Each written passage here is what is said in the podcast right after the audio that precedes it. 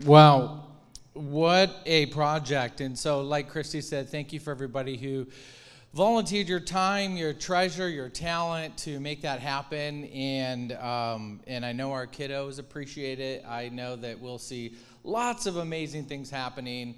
Uh, hopefully, our dream has been that if you have a family reunion and you're like, hey, I would love to use the park, or if you're having a barbecue with friends, you're doing a community group, that that's a place that you can be, you can use. And um, man, it really turned out great. So thank you, thank you, thank you for that. And uh, we really, really appreciate it. And we do hope that you come grab something to eat because it wouldn't be church if you didn't eat, right? You didn't fill up on the donuts, did you? No? Okay. So uh, we're going to have a great lunch after there. You get a chance to experience it. And then we have many more things in uh, plans for the future of the church. So uh, let's pray and we'll get started. God, we thank you for today. We love you for your, for your word that we're going to read today. We love you for today. Jesus, that today was the day of victory. Today was the day that, that literally began the process of the changing of the entire world. And so, God, as we celebrate today, with palm and victory and rejoicing, God. We thank you that we have that in our lives now. No matter what the circumstance, no matter what we're going through, no matter what we're facing, we have victory in you. In Jesus' name, amen. We are in our series on Luke, and uh, we are getting close to the very end. We are going to look at Luke chapter 19. And I know you, if you've been to service before, if you've been to church in, in, your, in your history, you will have heard a Palm Sunday service. And you will have talked about the palm a lot. Now, to us, I mean, coming from Michigan, when we drove out here and I saw palm trees, it was, it was quite spectacular. You, we, now I can say me, I don't appreciate them as much anymore, right? Now they're kind of annoying, you got to trim them, right? But to us, Northerners. It was amazing. It felt like instantly I was on vacation. It meant something. When you saw the palm trees and you saw the palm trees in LA, for us at least, it was something like another world. It meant something when we saw it. This is kind of son of what happens here on Palm Sunday. It's just a branch but it's really what the branch symbolizes. Now, I titled this message, uh, it's a little strange, but I titled it based on the two most important things about Palm Sunday that we're going to do a really deep dive into here, and that's Col- the Col- I titled it Colt and Palm. And these are the symbols of something new. When you read this section in, in uh, Luke, you're going to see symbolism sometimes. It's like, well, well, that's not relevant to me. It, do, it doesn't like make sense necessarily in our context, in our time, but it makes tremendous sense to the people who are experiencing it. And these symbols, although they are symbols of something, they never go away. It's why we still celebrate the palm. It's why it's still something that we can physically look at and say, victory is in that palm when I celebrate what Christ did on the cross. And when you think about something new, Jesus is doing something new. He is, he is bringing a revolution that no one has ever seen in a way that people didn't expect. They weren't ready for it. And it became something that changed the entire world, and they had no idea the significance that was happening. It happens through these two symbols in a way, they represent something powerful. But if you, I was going to ask a question do you ever recall a time when you experienced or saw something new that when you saw it, you said, There's no going back. This has changed everything, and I will never go back to the old ways. I was thinking about the very first time I saw a plasma TV. Now, for you who are 20 and under, a plasma TV is what we originally called flat screens. And um, you would see it now as like, well, every screen is flat now. It would be so strange to see a, a, a TV that wasn't any it was any thicker than this. But back in the day, do you remember me? People who are older, right? You remember when you saw the flat screen? I'll never forget. We were going to purchase a flat screen in our family, and the guy quoted us $10,000 for a 42 inch plasma screen. They were brand new on the market. And I remember my dad, like him and, hawing, like, oh man, I should, I, I should get that. And we were like, Dad, the future's here. it's the screen, it's flat. It was like incredible.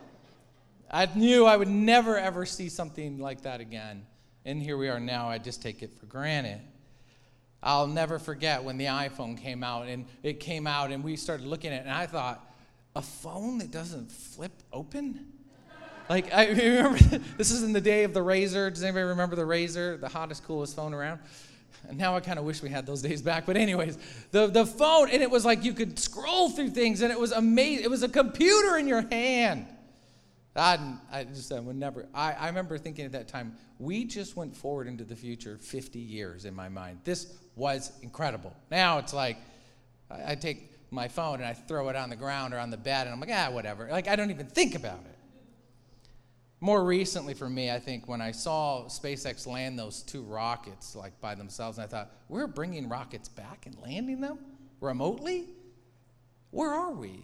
I saw something new that I will never unsee, and it changed the way I think about it. If we didn't do that now, I think, what a waste.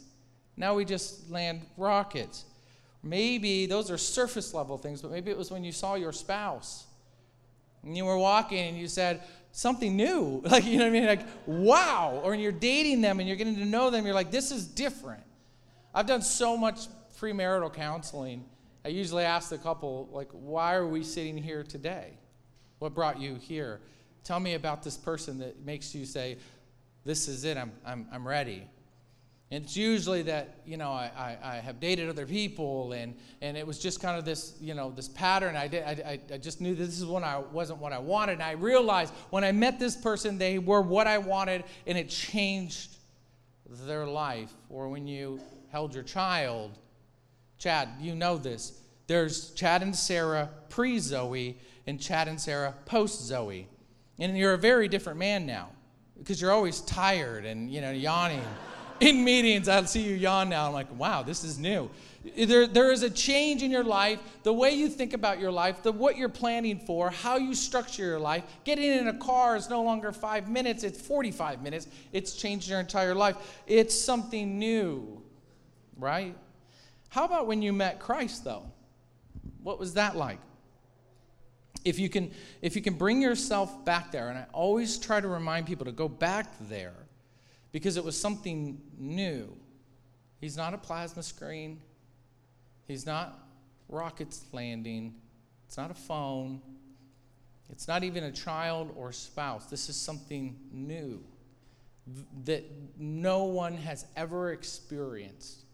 And when you met Christ, it's funny because when I was thinking about that for myself, my life was on one trajectory. And when I met Christ, something new, my life went a completely different direction than I would have ever thought and what I had ever planned. And that is a revelation and something so powerful, so new. It changed the course of my life. My phone does not do that. Jesus does that.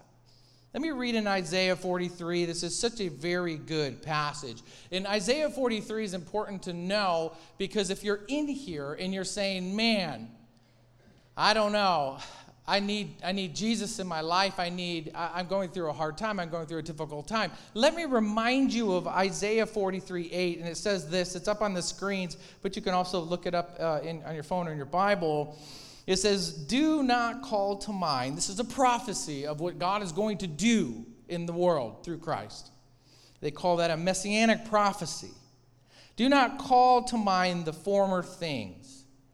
Pay no attention to the old things, meaning something is new is coming and it's time to think new. It says, Behold, I'm about to do something new. Even now it's coming. I love this part. Do you not see it?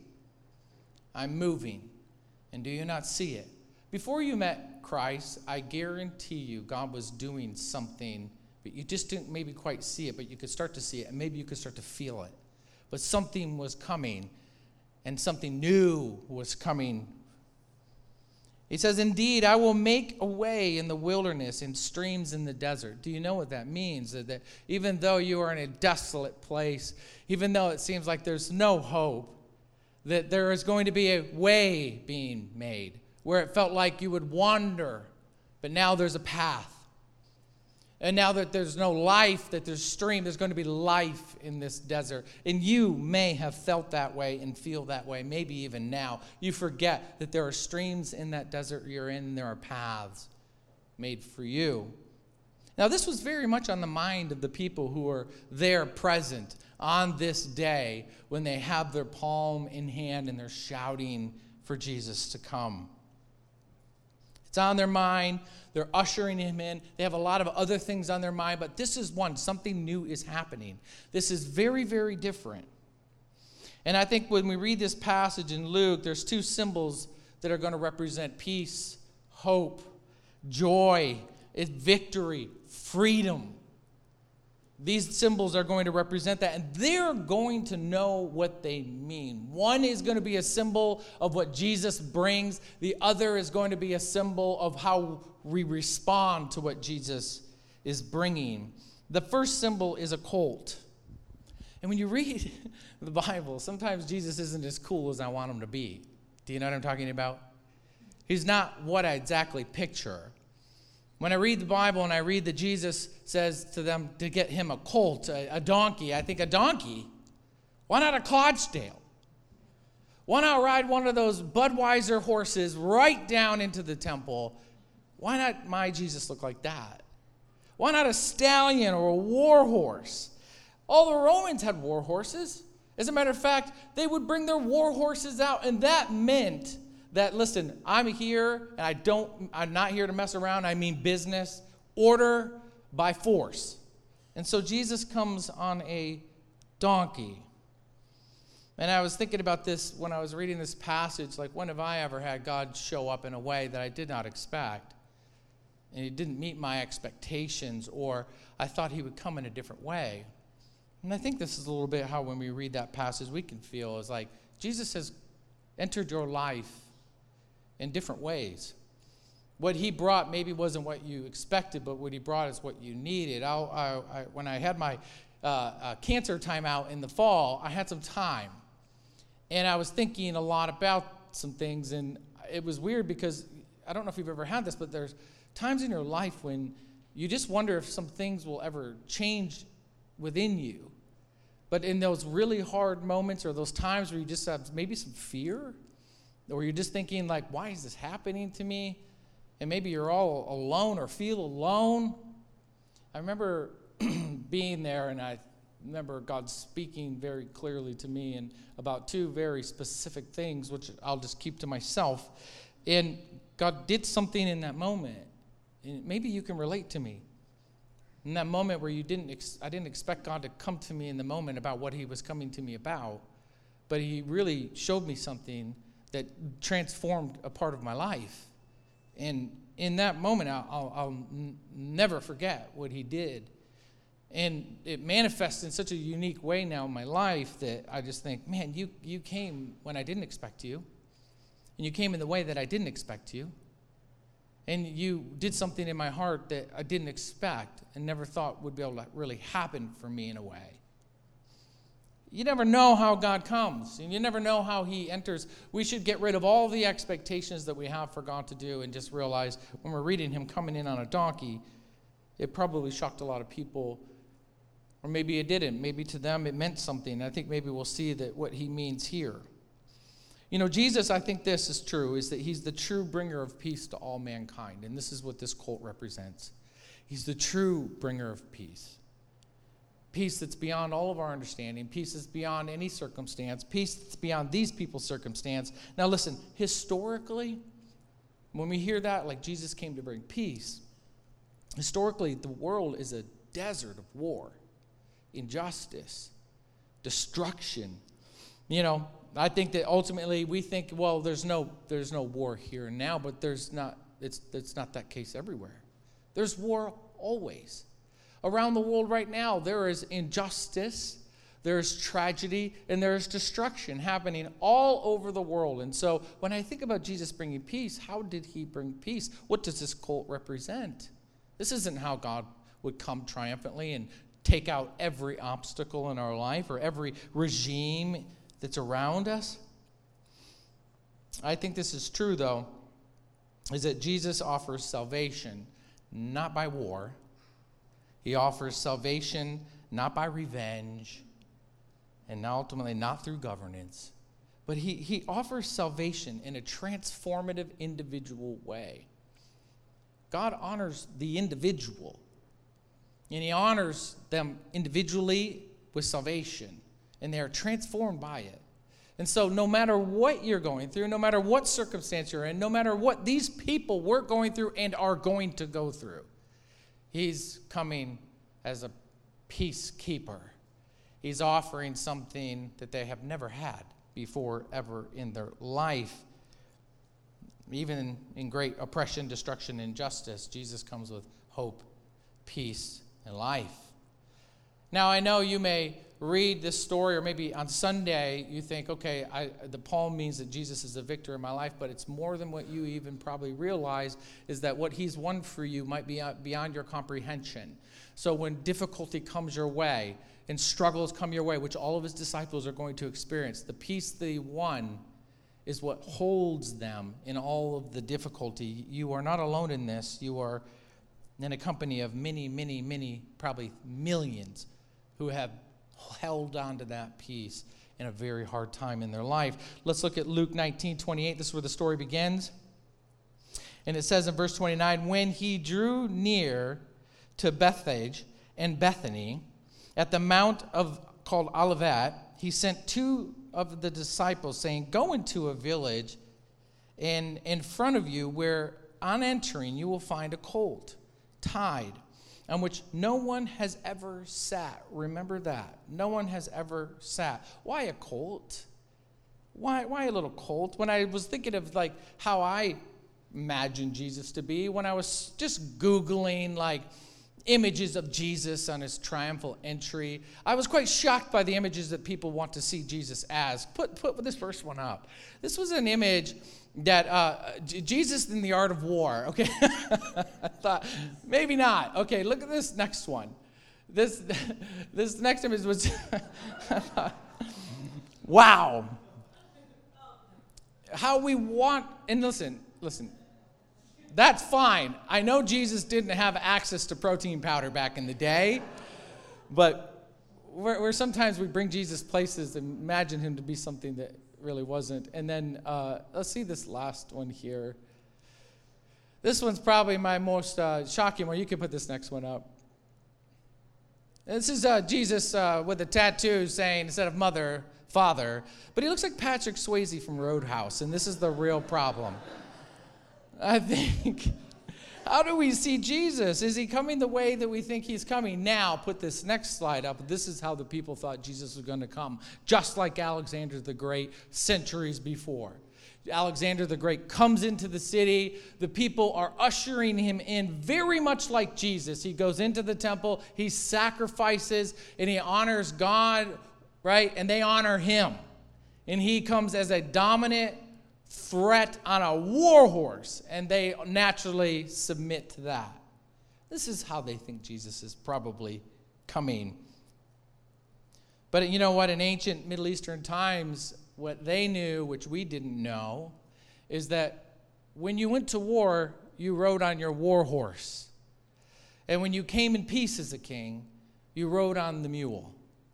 It was a symbol of peace. It was an offering saying that there's no threat here. I will not march my war horse through your streets. I will come on, an, on a symbol of peace. And that was the colt. And I think in their culture, there's a lot of meaning when Jesus comes up on the colt and what it meant. There's a lot of prophetic meaning to it that w- wouldn't resonate necessarily with us now. But at that time, they knew that the very first, like this blessing mentioned with the colt came down from Jacob to his son Judah. Now, Jesus is in the line of Judah, and this is in Genesis 49. And he's in the line of Judah, right? His lineage. And in that blessing, there's a blessing of a colt of which Judah will ride and bring triumph. Right? So we see this very first entrance of a colt. And then we see Solomon. Solomon, as he rides in, is introduced as king. He's riding on a mule, on a colt. Solomon's an interesting king to look at because Solomon is a king who had no war while he was reigning. There was prosperity, there was life. There, you could build a life. And he did it through diplomacy. It was a very different kind of king who was reigning. That's in First Kings. You can read that. But central to Solomon's goal was that he would build a temple to worship God and give all glory to God. And so, therefore, he built the very first temple. Now, Jesus is coming in. There is a temple, and he is riding in, very much how Solomon did as king. But he's bringing a peace beyond that. He's bringing a, a, connection to God that people couldn't get even in Solomon's day under all that peace. But the most interesting one is Zechariah. He would be considered what the Bible, what we would say is the, one of the minor prophets. He's, he's a prophet who is just left exile after they have been uh, released in, through the Persian Empire and let, let free to come back to Jerusalem after it has been devastated. The temple destroyed, and they're coming back after being captive for 70 years. Zechariah is born in captivity, and he is returning with his grandfather and his father, and he grows up in a destroyed nation. I was thinking about this, man, what would it be like? He comes back, it's ruined, it's destroyed, the temple's crushed, the people are desolate.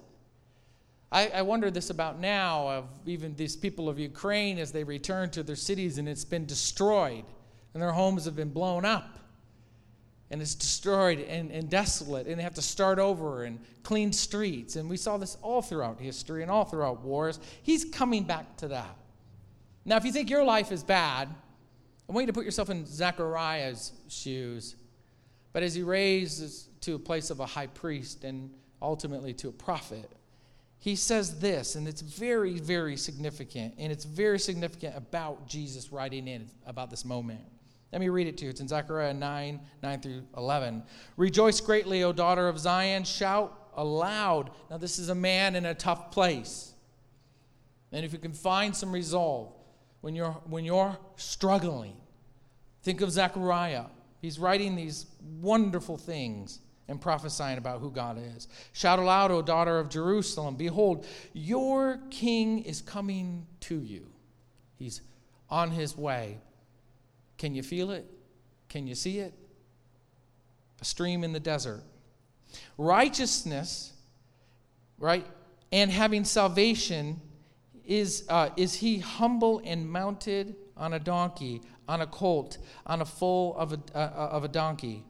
Verse 10 I will cut off the chariots. This is the war machine of all destruction. I will, I will, um, and, and the war horse of, uh, and the war horse of Jerusalem, and the battle bow shall be cut off, meaning all the war machine, all the destruction, everything that comes against you, I will stop them. And he shall speak peace to the nations. His rule shall be from sea to sea, and from the rivers to the ends of the earth. And as for you also, because of the blood of my covenant, God says, with you, I will set your prisoners free from the waterless pit. What a beautiful description of what's happening on that Palm Sunday. Jesus is coming in on this colt, bringing peace, one that's never been sat on before. Now, when you look at Zechariah, his whole focus was rebuilding the temple, bringing worship back to God, connecting people back with God, right? And if you remember this, when you think about Zechariah, remember that Zechariah's name literally means God remembered, or God has not forgotten about you. What a word in a time of real struggle. What a word in a time of when it feels hopeless. I think Jesus is telling us in this symbol that peace has come.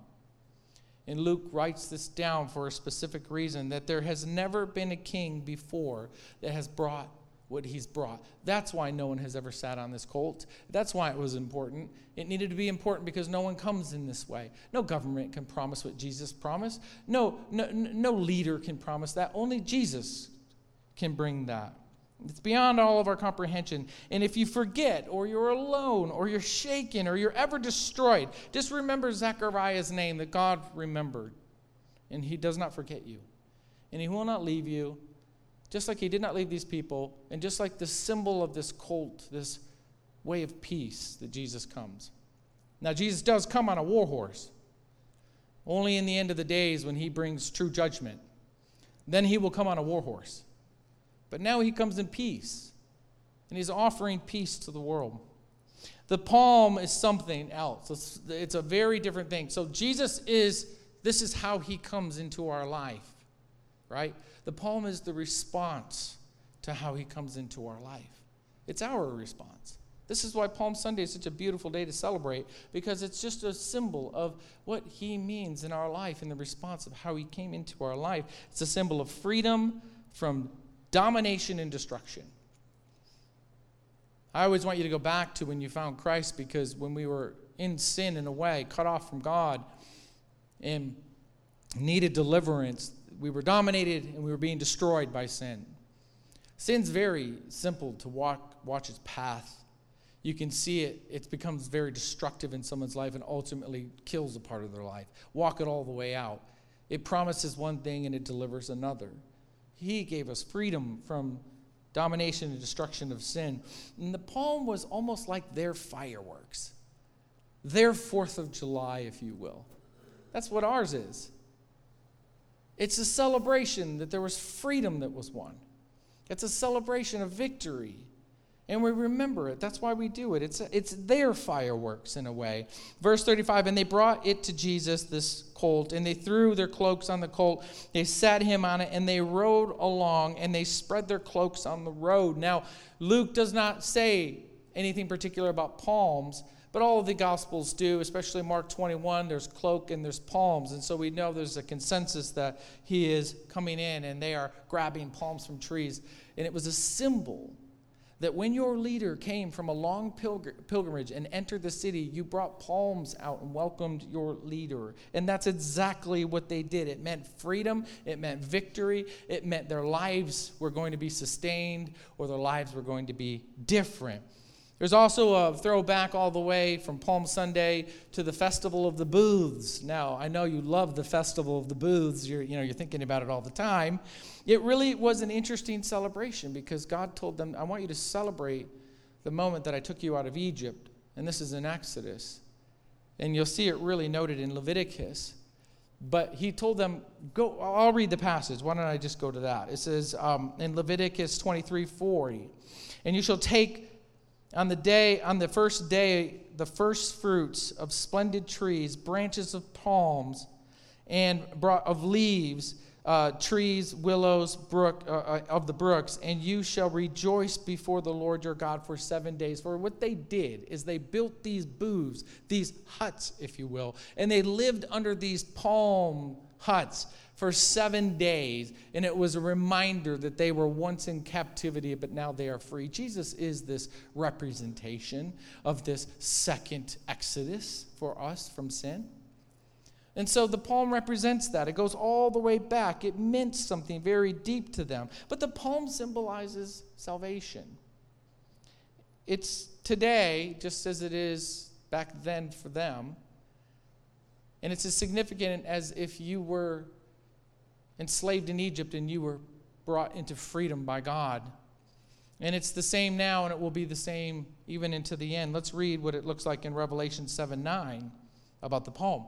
Now, Revelation 7 9 is this image that John, the, the, the apostle, sees of the end. He gets a glimpse into what eternity looks like when all is set right by God. Now, now read this in uh, starting in nine. After I looked, and behold, a great multitude that no one could number, from every nation, from every tribe and peoples and language, standing before the throne, before the Lamb, clothed in white robes, meaning they're righteous before God, with the palm branch in their hand the palm doesn't go away, the symbol of victory doesn't go away, and Christ brings freedom to all people, all tribes, all languages, which means that look at this room. Most of us, I don't think, are from Israel. Jesus came to bring peace, and not the peace that we would expect always, but the peace internally that changes our life eternally. And it's for now and it's for eternity. And we will have this palm of victory in our hand. This is, by the way, you're in this group, you're in this crowd, raising your palm. Crying out aloud, salvation belongs to the Lord who sits on the throne and to the Lamb. Now we'll pick back up in Luke 30, verse 37. And he was drawing near, already on his way down to the Mount of Olives. And the whole multitude of his disciples began to rejoice and praise God with a loud voice from all of them of his mighty works that they had just seen. Now remember, they had just seen him raise Lazarus from the dead. That's the the the icing on the top or the cherry on the top of all the miracles he's done. Now they've seen a man come back from the dead. And they're cheering and they're shouting, saying, Blessed is the King who comes in the name of the Lord peace in heaven and glory in the highest. Now, they are quoting a messianic prophecy in Psalms 118. In Psalm 118, there's you, you should read it. It's fantastic, but I'll read what is just before the quote. And maybe it'll give us even a little bit more appreciation about what they're cheering about and why they're saying this. Psalm 118, the lead in to the quote. He says, Open to me the gates of righteousness, that I may enter through them and give thanks to the Lord. This is something new. He says, uh, This is the gate of the Lord, righteousness shall, and, uh, and shall enter through it. I thank you that you have answered me and have become my salvation. The stone that the builders reject has come become the cornerstone. So we know this was said about Jesus, that he was this stone that they will reject, but he ultimately becomes the anchor stone. In verse 23, it says, This is the Lord's doing. He will do this. You can do nothing. He will do this. He will make you righteous before Him. He is opening the door. And it's a marvelous thing in our eyes, they say. In verse 24, this is the day that the Lord has made. Let us rejoice and be glad in it. And meaning day, it's not a day, it's an era. You know, when you were talking to your grandfather and he would say, Well, in my day, you know what I'm talking about? He's referring to an era. We didn't have those doohickey phones, right? Like whatever he was referring to, it was before the internet, right? That was an era.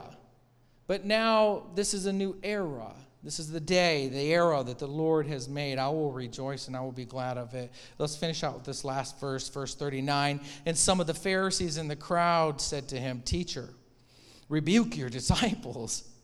They're getting a little wild, not a hand. And he said, I tell you, if these were silent, the very stones would cry out. Now, what a weird thing to say. Meaning, are rocks going to cry out? I don't know. I mean, I, I, I'm a big believer in that God loves his creation, and his creation is also alive in God. So I'm a big believer that whatever he's speaking to here must mean that if they don't shout, my creation will shout. But you have to know that this comes from a very specific thing. And sometimes we read over it and we think, well, the rocks would get excited. That's not what he's necessarily talking about. In Habakkuk 2, when he is talking about the injustices that are happening all throughout, these leaders are destroying people's lives, and their cities are built on blood.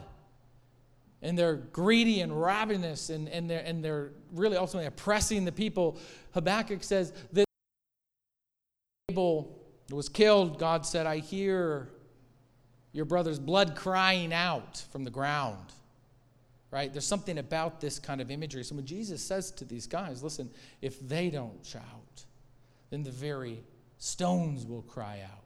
Now, to them, maybe it meant how unjust they were. Or maybe it means that the world, the creation, the cosmos is waiting for this moment and it's ushering Jesus in that Jesus is ultimately saying creation's been crying out and they're crying out for him. I love this story because we see how Jesus came and what he brings. that's beyond all comprehension. And we see that our response is that there's victory here. We should celebrate. No matter what you're going through, no matter what's happening in your life, no matter who's in power, no matter the era that, that we may think we're in, we're in the era of Christ. We're in the new day era. We're in the era of, of streams and deserts and roads and pathways and wastelands. And so, if you came in here today and you have felt like you have struggled with your hope and you've struggled with whether you do have victory, you can wave your palm because there is victory. You can celebrate because the way Jesus came is the Prince of Peace to bring it to your life. And no matter what happens, that will never, ever change. Let's close and if we could bow our heads. You know, today we're celebrating peace that surpasses all understanding from the Prince of Peace. Right? And today we're celebrating victory that brought us salvation from the King of Kings and the Lord of Lords. And I think today we're celebrating so that the stones won't have to. Because they're crying out for justice. And Jesus, we should, through our works, our actions, and our praise, praise how just He is. He's doing a new thing in a desert place that brings life. And no matter what you have experienced in your life, in your desert life, if it's been that way and felt that way. And I know I've talked to many people, and I myself have felt this way, honestly. Even in the last two years, I've really struggled. But I know that I can hold my palm and say, Victory is here, that the King of Kings is here, and that there are streams in this desert place, and there are roads and pathways for me to go on and I'm not lost. I am remembered. And He will never forget you. He will never leave you. He will never forsake you. So today is our day to celebrate victory in Christ. God, we love you. We thank you. As we sing this last song, God, as we shout out about salvation and Hosanna in the highest, your salvation comes. Let this day, God, be another reminder that we walk out and we don't look at the world around us and we don't we, don't weigh all the circumstances on whether we're okay or not. We weigh one circumstance and that was the very day jesus you met us in that moment and transformed and brought something new into our life and you were bringing us in a path that we never thought we'd be. But you will never never leave us in that path and you will be there for us to complete it. What you started god you will finish, like Paul says. So we love you and we thank you for your sacrifice, for your leadership, for your guidance, and God, for your love for this world. That all nations, all tribes, all people, all languages will stand there one day united, not divided, with our palm in hand. And all of us in this room will be holding a palm in the end, shouting and chanting salvation Salvation, salvation. We love you, God. We thank you. In Jesus' name, amen. Would you stand with me this last song?